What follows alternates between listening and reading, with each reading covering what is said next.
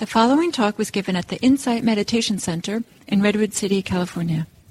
Please visit our website at audiodharma.org. So, good morning, everyone. Welcome to IMC. And um, the only announcement I have before beginning the talk is that um, in two weeks, on April 12th, we'll have um, a community meeting here at IMC in person.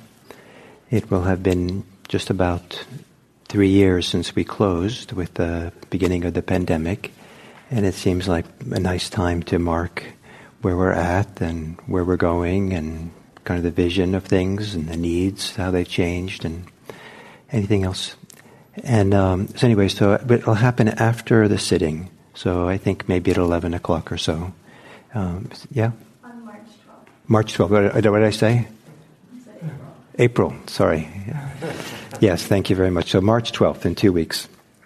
And that, um, and then in April, somewhere around April, that maybe April twelfth or no when, sometime in April, we'll have an online community meeting like that as well uh, for the online community, which is quite large. Um, but it feels important also for the people who are local who come here to have a meeting, um, to talk about kind of the in-person dimensions of our community.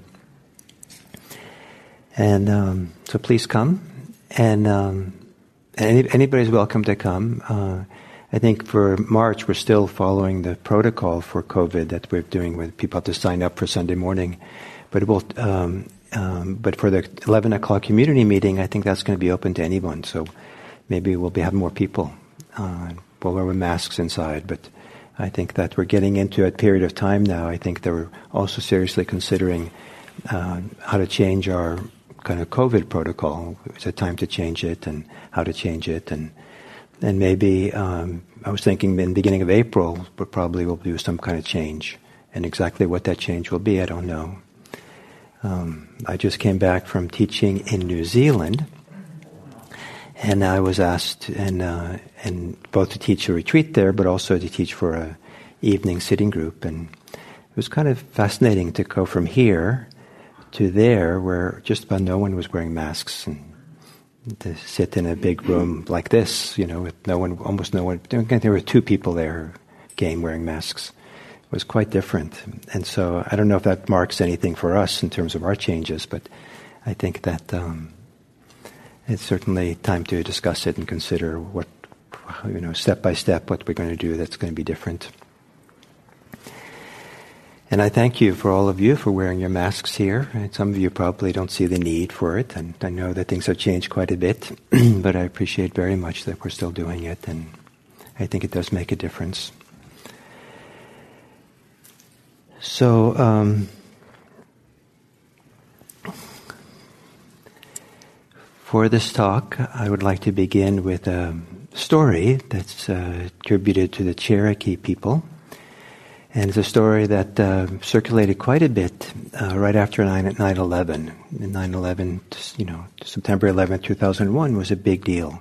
And the impact and the on this country and on the world was quite huge, and the emotions were quite strong. And so this story circulated and had to do with a Cherokee grandfather talking to his grandson. And he says, um, There are two wolves battling inside of us all. One wolf uh, is angry and greedy and wants to destroy and has envy and conceit and all these kinds of powerful negative forces that we can have inside of ourselves. And the other wolf has love care and generosity and nurturing and all these positive forces that we can have. So the grandson sits there quietly for a couple of minutes taking this in and then says to the grandfather, which one will win the battle? And the, grand, and the grandfather says, whichever one we feed. So that's the kind of strong message of the, of the story. Whichever one we feed, that if we don't eh, pay attention to what we're feeding, that uh, who knows what we're feeding? We might be inadvertently feeding the wrong wolf inside of us. We might be doing things that support anger, support greed, support conceit, uh, rather than supporting being nurturing and loving and generous and all these other kind of ways of being. And um, so, what's fascinating, a little bit in comparison to Buddhism, the story that Buddhism kind of says the same thing, but um, but in the story there are two kind of equal forces, two wolves that are there. And in Buddhism, a similar kind of process is in play within us. I maybe not called it a battle, but certainly a balancing act and of what has what gets prominence for us. But they're considered to be two radically different systems. So then it wouldn't be like two wolves. I don't know what it would be. Um, the the Buddha sometimes uh, gives his lion's roar. So I don't know if the difference between a lion and a hyena within us. Or I was trying to think of something a little bit nicer than because lions are a little bit, you know, carnivorous. so what is there? So I was thinking about maybe a whale. I love whales, the biggest mammals, you know, that are, you know, and uh, and a hyena. So these two two different kind of animals within us. And uh, we usually don't give prominence to our our whale, you know, to this whatever that is. And um, so Buddhism also has these two different forces. And what's fascinating to me is that uh, the how uh, the characterizations of these two different processes inside of us that the Buddha gives. And uh, because uh, it kind of speaks to how they're very different from each other. That um, one of them, the Buddha described as being artificial. Being, he uses the word constructed, um, but it's clearly constructed um, by the mind in a way that's artificial, meaning it's not part of the natural world, the natural system of things. And we have the same kind of division in po- popular English between, um, we talk about, you know, uh, something that's been made artificially, like artificial sugar, uh, versus what's, you know, natural product are. Synthetic plastics, synthetic clothes, versus, you know, something that's naturally made, cotton clothes, for example. And this distinction between things that don't exist in nature on their own, but, have, but which are products of the human mind that have created and invented and made something.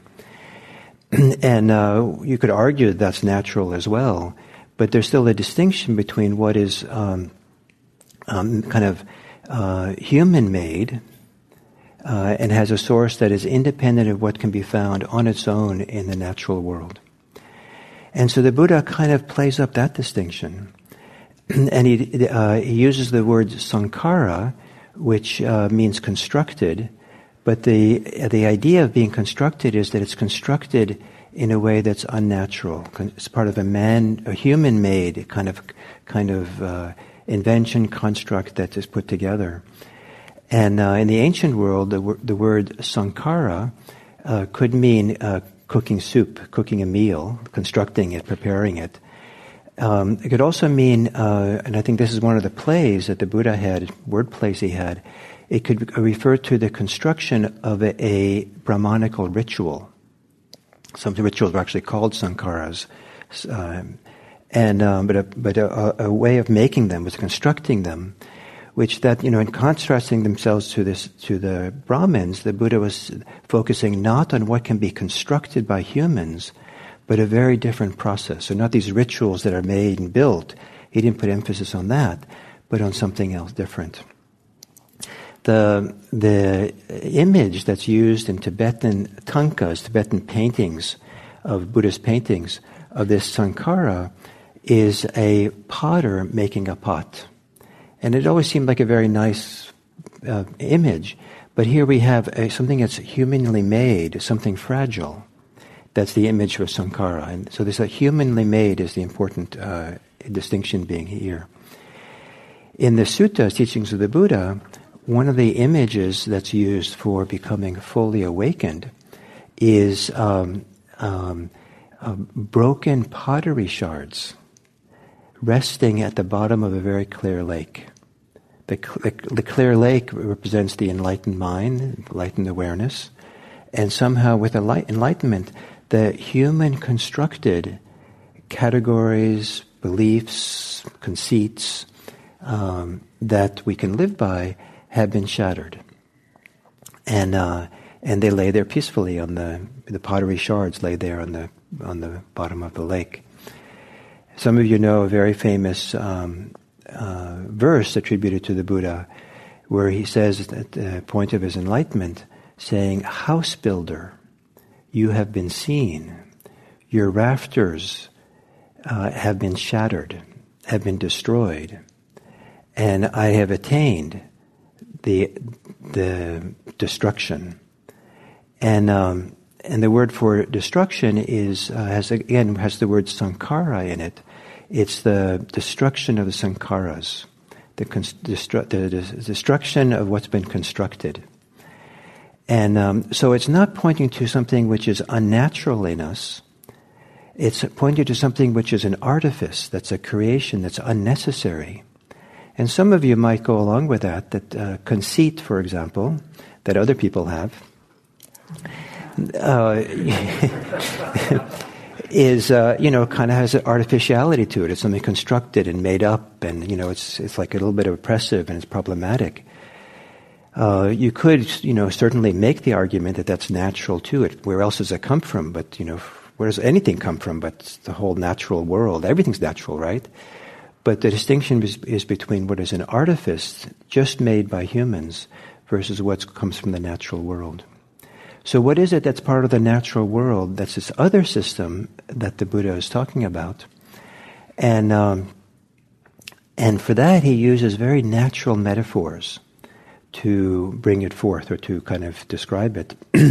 and one fascinating one is um, is uh, he has this little metaphor that's a uh, description of a hen that has a whole bunch of eggs that she's sitting on, incubating. And if she uh, keeps them warm, sits on them, incubates them along, then those healthy eggs will certainly hatch. They'll take and peck, out, peck their way out of the shell soon enough. Uh, and the Buddha says, even if the hen does not want them to hatch, they will hatch. And so this idea that there's a natural process that doesn't require even the hen's desire or mental, you know, wishes or con- constructs, it's just happening on its own. And he said in the same way, people who practice well in the Dharma, they don't have to even want to be enlightened. they will be. They, and he says they will break through the shell or whatever that might be that uh, keeps us in. So that's kind of a remarkable teaching about this practice, that it's a natural process like you're incubating something. So, um, and, uh, and the Buddha says the same thing in, uh, in a number of places. In one of the places, he says that um, uh, if you really have uh, endowed with or in, living in harmony with or living out of the Eightfold Path, you know, fully, then even if you don't want to be enlightened, you will become. It's a powerful message about there's something inside of us, a natural process that's set in motion by certain conditions, certain incubating support that's here is not something we have to huff and puff to get enlightenment, but it's something we nurture, we nourish. It's a part of our nature that we nourish, nurturing our nature to allow something to grow and develop, to unfold.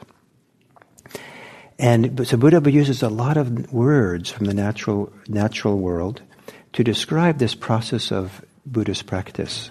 He talks about it being a process of growth, a, prox- a process of uh, development. And he, the word that's used, uh, bhavana, sometimes uh, is translated as cultivating and developing. And I think of it like cultivating a plant. You don't engineer the plant. You don't tug on it so it grows faster. You nourish it, nurture it, protect it, so the natural process of the plant can grow. And so the natural process that leads to awakening uh, is the language is it's called it brings it goes to fruition. The someone who's enlightened has attained the fruit. But in order to have a fruit grow, the tree has to be protected and supported and allowed to grow. So there was that egg analogy, which I don't know how you feel about that.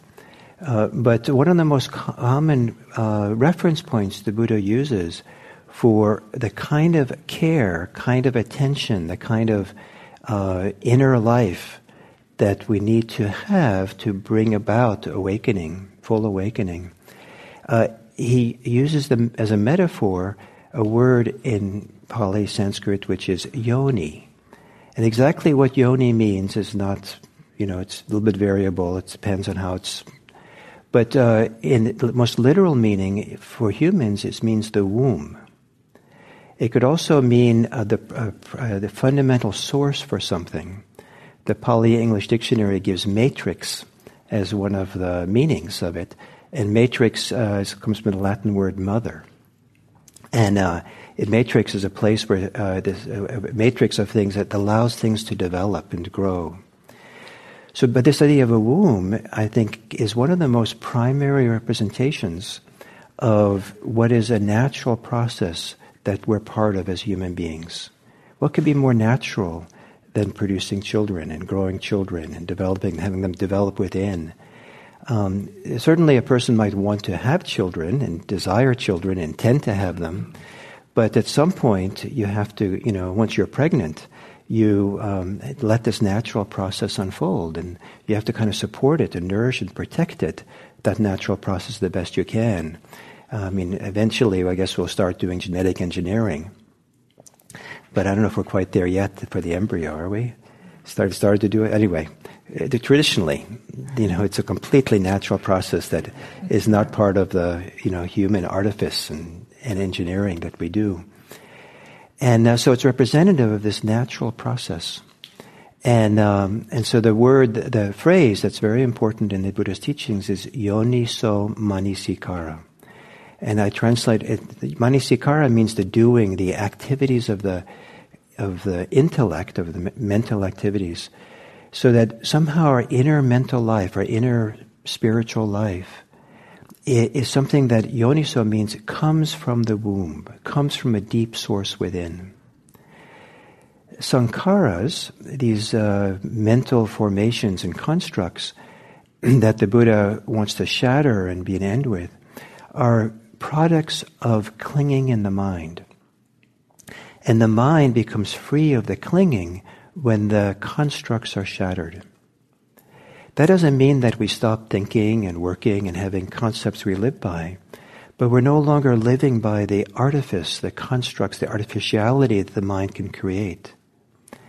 And instead, the source for where our life comes from is not the clinging of the mind, but rather the, the, the, the, supportive flow of, of inner qualities that come from this deep source within.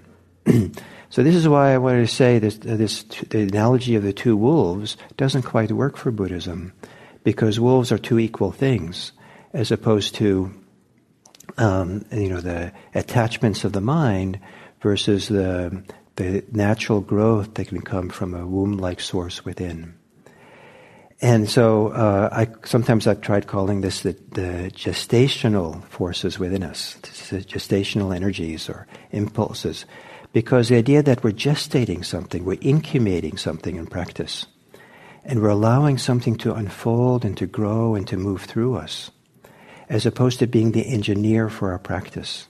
Not a few people have entered practice with full of conceit. I'm going to be the first one on my block to be enlightened you know, I'm just going to go to this. Re- I'm going to go to this retreat. I'm going to huff and puff. I'm capable. I'm smart. I'm energetic. I've been successful in whatever that I do in my life. You know, I have a PhD from Stanford, and I can certainly do this. and boom, you know, there they go. You know, and and uh, generally, it's understood if you have that kind of attitude, it'll take you about ten times longer to get enlightened. Uh, partly because you're not allowing for this natural incubation to happen making room and space for this natural growth that needs to occur. And what we do as practitioners, and we can do a lot, it can take a lot of effort to practice, but we understand what we're doing is develop, is providing the conditions, the nurturing, supportive conditions for this natural process to unfold. We're nurturing nature. And um, so, um, um, so how do we do this? And there's many ways of doing it, but I want to offer you the middle way. Uh, Buddhism is famous for the, calling the middle way. And, uh, and one technique, uh, for the time being I'll call it that, it doesn't have to be considered that, is um, the practice of doing nothing. And, uh, but doing nothing while either literally or metaphorically sitting in meditation in an upright, still posture. It, it, can be other postures. It can be done lying down this way. but it's a clear posture of dignity, of nobility, of uprightness, of balance.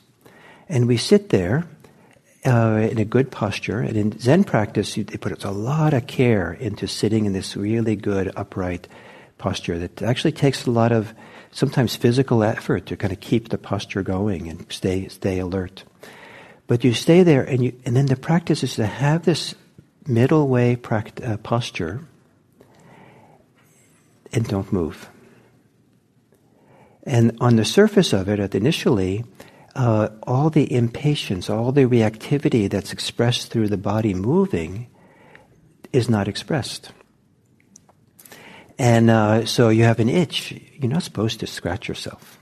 I mean, you're allowed if you want to. It's not like no, no one's preventing you in our tradition. In Zen, you're kind of prevented. and um, but uh, you know, you, you, know, but we don't, you don't you don't give in to the the reactive impulses. Uh, you feel impatient and you want to look at your phone. Like you know, I must have gotten it been five minutes. I must have gotten a new text message. And so, you know, what can be wrong with checking my text, right? But the, what's wrong about it is what, what, what, we're doing now in checking the text, more likely, is reinforcing the reactivity of the mind. And the, the constructs of the mind, this, this, this sankharas, uh, are, belong to the world of reactivity. The world of reactivity belongs to this world of attachments and clinging that belong to this place in the mind, this place that is artificial or superficial, doesn't really come from the depths. So we sit there and we don't give in to the impulse to check the phone. We don't give in to, uh, sometimes in meditation, even if our body feels uncomfortable, we, we don't give in to changing and reacting and moving, but learn to stay still in the discomfort when we sit.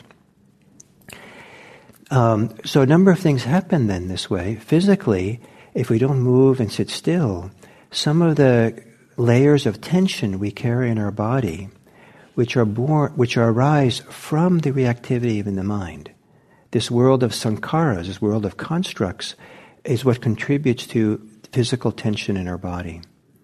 So as we're sitting and not moving, some of the, for some of us, some of the daily tension that's built up begins to relax.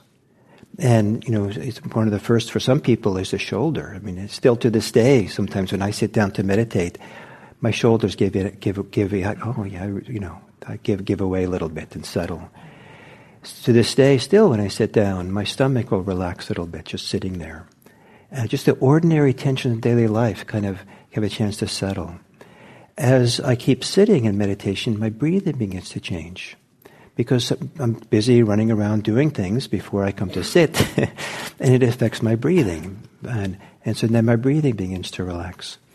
And this relaxing is beginning to uh, uh, settle the reactive, constructing kind of uh, uh force in the mind, this artifice, this construct, this humanly created things that go on.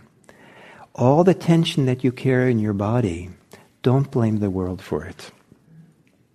Don't blame others for it. Don't blame your, don't blame your boss. Don't, all the tension you have is a product of your own mind. Somehow the processing of your own mind uh, processes of the world. The conditions for your tension might definitely be out there, and sometimes it's, it's appropriate to address those conditions out there. But, uh, but in Buddhism, the primary kind of understanding of how tension occur- builds up inside of us is goes through this constructive, reactive qualities of the mind that are based on clinging of something, something or other. And so we sit in this middle way and sit still, and and we start seeing our reactivity. we don't give into it, and within some, with some, some degree, maybe there's some relaxing that goes on, settling. As we do this, we also start seeing sooner or later that we have a reactive mind. and uh, so we're sitting there, sitting there, sitting quietly, minding our own business, and we're starting feeling impatient. The meditation is not over. And so the logical thing to do is to be angry at the bell ringer. You know, you know, it's not. We can't. It can't be this long. And um, and so I'll look at my watch. No, I'm supposed not supposed to look at my watch. Don't give in to the reactivity. I'll keep. I'll just look and see. I'll stare at the bell ringer. no, no, I'm not supposed to do that. I'm supposed to stay still. That's the middle way. Just still with the eyes closed. Stay still. And um, and so then we see that the mind, what the mind is doing more. Oh, I'm starting to write letters to the president of IMC that these that this that the sittings are too long, and if this Buddhism is really up to snuff, like you know the the Calm app, uh, ten minutes should be enough. and this 40, you know, 35 minutes for Sunday morning is just, I have to tell you know, this is like old fashioned. you know, if we have our meditation technology is really up to snuff, you know, 10 minutes should be plenty. And you guys get, you know, old fashioned and not really up to date with, so you start seeing the mind writing letters and react, you know, it's like reacting and, and then you're signing the letters, you know, you know, with the exclamation point, thanks, or good luck, or something. and you start seeing that the, ang- the mind is angry, the mind is upset, the mind gets, goes carried away in these trains of thoughts. And it does, that's not the middle way. The middle way is to stay still in the mind. There's, and then you, next time it happens, you start writing these letters, you know, you don't have to do that. Let's not get involved in that. Let that act, let's not get into that activation of the mind. And lo and behold, over time, you start seeing more and more how the mind gets caught in thoughts and reactivity and emotions.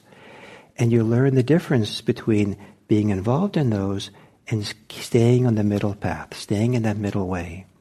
So it's not just the body that stays still, it's also the mind begins to stay still. But it's not a frozen stillness. It's the stillness of a hen sitting on her eggs. It's the nurturing stillness that allows for something that uh, needs supportive conditions to come forth, to grow. Something inside of us wants to be born. The Dharma that's in you wants to be born. The path to liberation wants to be born. The, what wants to be born is these beautiful qualities that arise out of non clinging. And the primary, this, there's lots of things like this, but in, the, in Buddhism, there's uh, seven qualities that it, most emphasizes that are supported by this yoniso manasikara, this um, inner life that arises out of deep, profound source within us. And these are the seven factors of awakening. And what's interesting about these is that in this form, as the yoni, as coming out of the out of the womb, what's going to be born, they are not practices we do, but qualities that flower inside of us that come to fruition. So they are, so first is mindfulness, and in popular society these days, mindfulness is a technique. In Buddhism, mindfulness is not a technique but is more like a state that uh, we become endowed with, that grows and develops. There is the capacity to see clearly, usually called investigation. There's no investigating going on.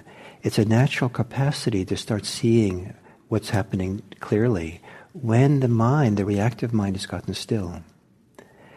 There is uh, engagement natural kind of you can it's beautiful to feel that in the stillness of this middle way of sitting upright and being present there's a, a, a certain vitality animation in being really embodied in here this is not a passive thing but the embodiment the animation is from an inner source that keeps us kind of engaged.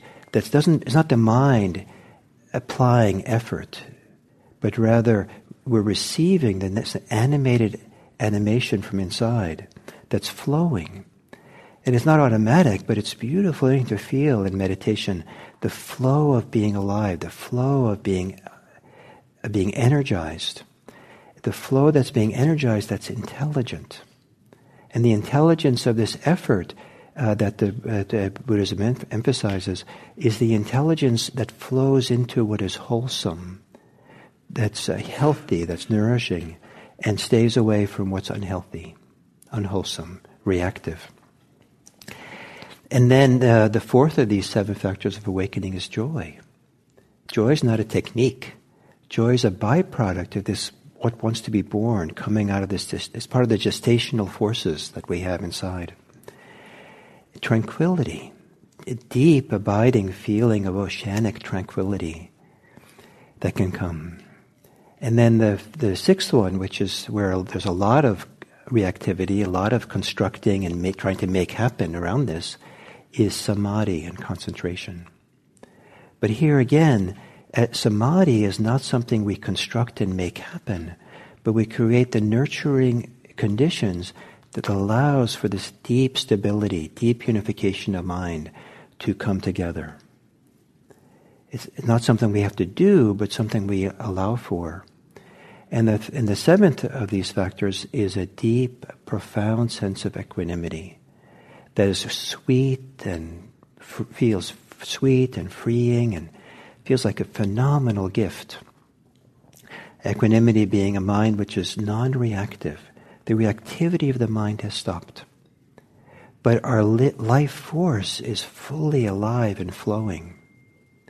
So that's why it feels so good to have this flowing, flowingness and aliveness and presence without the, the, the static of reactivity in the mind. So there, in Buddhism then, in the teachings of the Buddha, there are these two different systems, processes within us. One which is um, um, synthetic,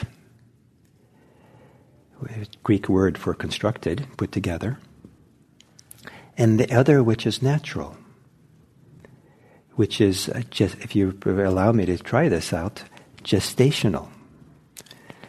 And the, what we're trying to do in Buddhist practice is support the gestational processes, the natural processes that exi- exist inside of us.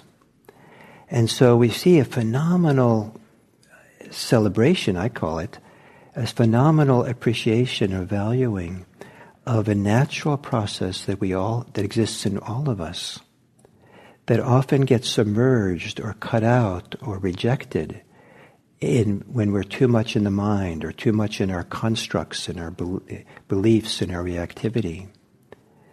But to but to but be able to calm down the reactivity enough to start feeling the flow, the warmth, the the the the, the, the generosity of, that can flow from inside, from inside out, that the Buddha a little bit likens to, in a, different, in a certain analogy, to a underwater spring that flows, a spring of water where water flows up inside the spring and flows out and spreads out in a nourishing way throughout the spring, throughout the lake.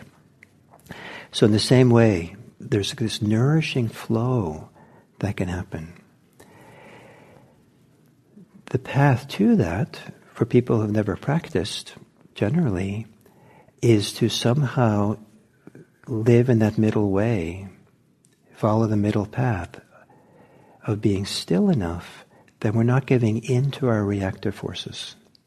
So they have a chance to relax, we have a chance to see them clearly, and in seeing them clearly, especially the ones of the mind, of not feeding them, not nourishing them, because then we're nourishing the wrong thing our capacity to nourish, to support, to feed, to um, uh, is one of the primary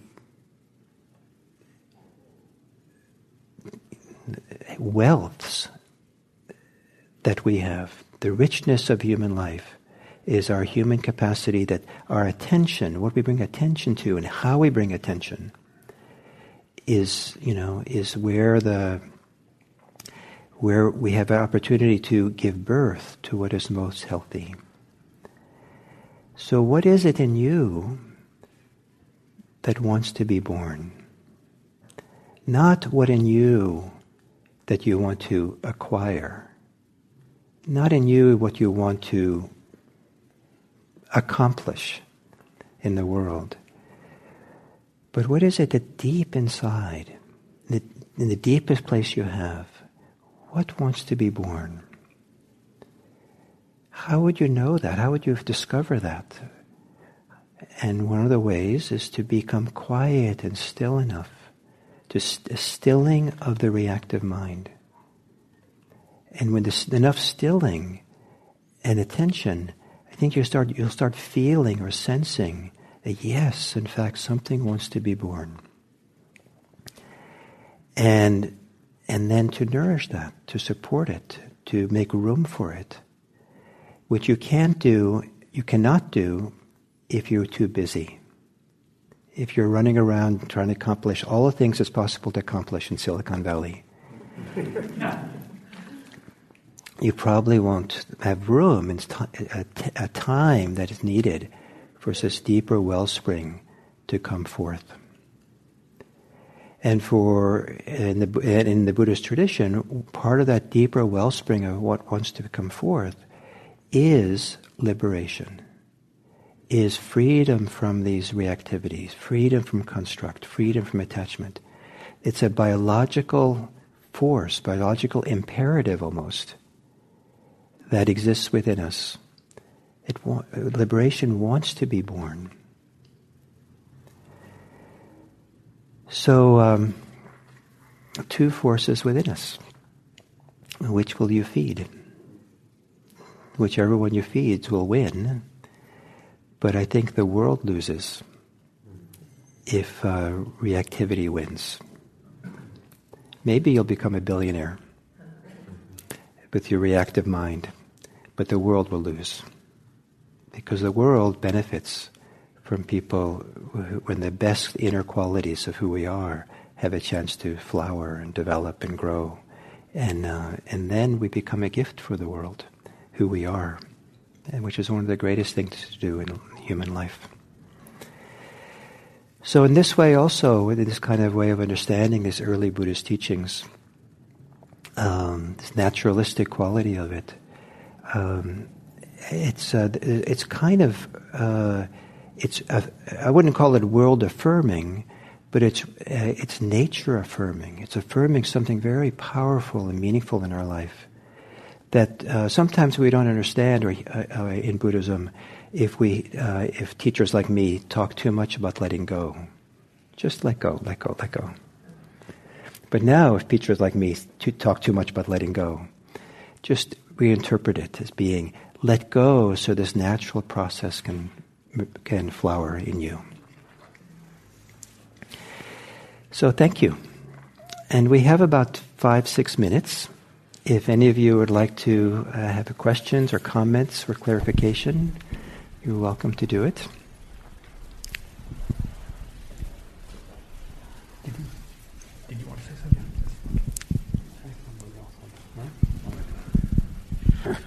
Uh, thank you. It's uh, it was very enlightening. Oh, probably not a good word to use here, but uh, I mean, yeah. Uh, the, a practical question I have: You mentioned um, resisting to look at the phone or the watch. Watch actually specifically. Uh, quite say it again. Uh, resisting uh, desire to look at the watch or the oh, phone. Oh yes, yes, right? yes, yes. So is it better to not bring a device, whether it's watch or phone again, at all, or is it better to resist the desire? Uh-huh. well, there is um, kind of a, without any other context for the question, the generic answer is um, don't bring the watch.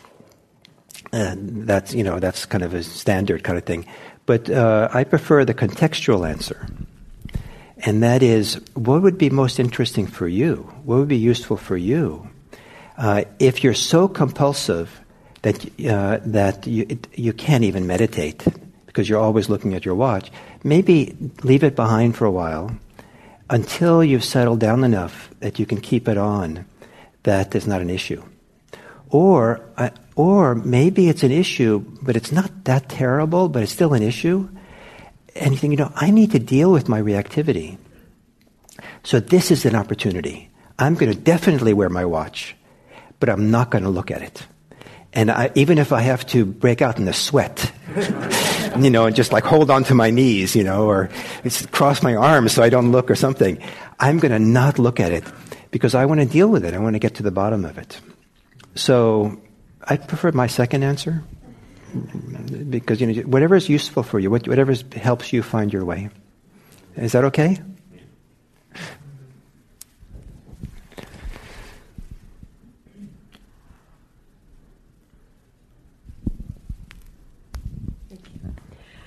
Um, I am very curious about the middle path and one of the ways that I come to understand something more deeply is to understand what's around it. Um, can you describe, because where there's a middle path, there's usually a high and a low also, or a left and a right. Can you describe the other two? Because I think that yeah. will help me understand how to maintain the middle path. Right. Good. That's a very good question.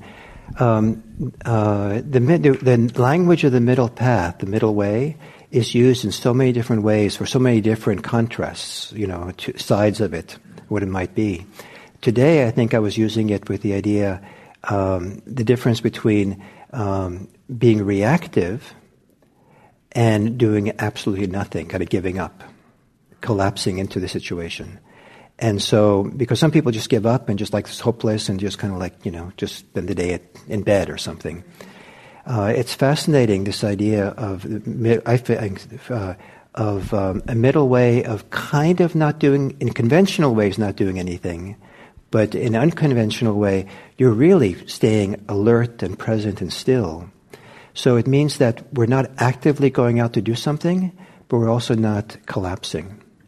Uh, for, it's, it's fascinating to do, very helpful to do. For example, if there's a lot of sadness or grief, uh, we don't want to block or resist sadness and grief, but we also don't want to collapse in it. And so, uh, and so to be able to sit upright this way and just let the tears flow uh, without going, oh no, poor me. You know, just not, oh, you might feel that way, but you're going to keep, you're not going to resist it or block it or judge the sadness. Okay, you're allowed to be sad here. Let it flow, but let me just kind of stay this way. And the advantage of that is that is that then this deeper natural process that can support or process our sadness has a chance. Um, if we collapse to it, then we're actually re- reinforcing the reactivity around it. That is often a big, can be a big component part of some people's sadness and grief that we don't see. Um, so that's the kind of the contrast I was setting up. In the most classic uh, idea in Buddhism, the middle way is the, the middle way between uh, the um, uh, sensual desires, pursuing all kinds of sensual desires, and sensual de- denial, asceticism. So somehow the middle way between that. Another middle way that Buddhism uh, posits is the middle way between the idea that anything really exists or the idea that any, nothing really exists. so that's a little bit more philosophical, but that's, that's also profound. Thank you. That actually helped me a lot, getting it for just this context. So what? Explaining as you did for just this example today. Yeah, yeah great. Seeing the two sides, that helps me a lot. Wonderful. Thank Thanks. you. Yeah, thanks for asking the question. So maybe one more and then. Um, at what point is it reacting to your emotions versus um, self-soothing as an act of self-compassion. Ah, well, you know, this is where uh, you know, giving these kinds of talks lends itself to a certain kind of reductionism. It's a little bit too much at times. I can't really explain everything, so I like, I appreciate your question a lot. sometimes reactivity is, uh, is wise. Sometimes reactivity, we react in a way to care for our worst reactivity. So maybe, uh, uh, you know, our anger is so strong and we feel so much challenged by it and we want it to go away. And, and we, so we want to get, make it go away in a reactive way, but uh, we don't reject it. We bring a soothing compassion to it. And that compassion may be as close to being this gestational force within us, but we're initiating it in a reactive way because we really don't want to be angry. But it's successful. Maybe the anger calms down enough that way. So we're using a, a wiser reactivity to address a reactivity which is worse. So we don't want to be too black and white or too, you know, absolute between these two different worlds, that one is all bad and one is all good or something. Uh, so sometimes reactivity can support us from settling, you know, stronger reactivity. But when, when, but when is, but when is bringing compassion to the anger not a reactivity, but a source of wisdom? I think that's also a good question. It doesn't have to, doesn't have to have any reactivity to it. It has just like some deeper knowing inside knows to bring this compassion and hold it kindly and supportively, uh, nurturingly, like a mother would hold an angry little child. Um, you know, just love and care. It's part of the nurturing and loving um, uh, and and how to know the difference between this. Um, I think that uh, over time you start being able to s- identifying the difference, and one of the differences is that a reactivity always has some quality of tension with it, whereas the nurturing qualities have no tension with it. But to be able to identify that in subtle ways, it takes a lot of practice and sensitivity. What do you think of my answer? Because I like your question. Um, what I heard when you said that is that there's a difference between reaction and responding to something. Uh-huh. When we choose the reaction or we allow the reaction, we might be responding to it. Um, I've learned sometimes to just let go of that reaction and allowing myself to despair and making room for it. It makes it last for a lot shorter period Yeah. of time, and I can see it, and I can almost get tired of it or laugh at myself for it, and then it disappears. But the more I fight it, it's uh, it does not work. Very nice. So very, Very- dramatic person very I am, so Yeah. I need that. But yeah. Great, lovely. So th- thank you all. So I, it's kind of wonderful, I think, that people are coming together in such a you know community. I wonder if you'd be willing to just give give a couple of minutes more to say hello to someone near you, and even if it's your first time here, you can welcome them. And if you want to say a couple of words about what we talked, this Dharma talk, and the impact it had on you, you're welcome to do that too. And um, thank you for being here.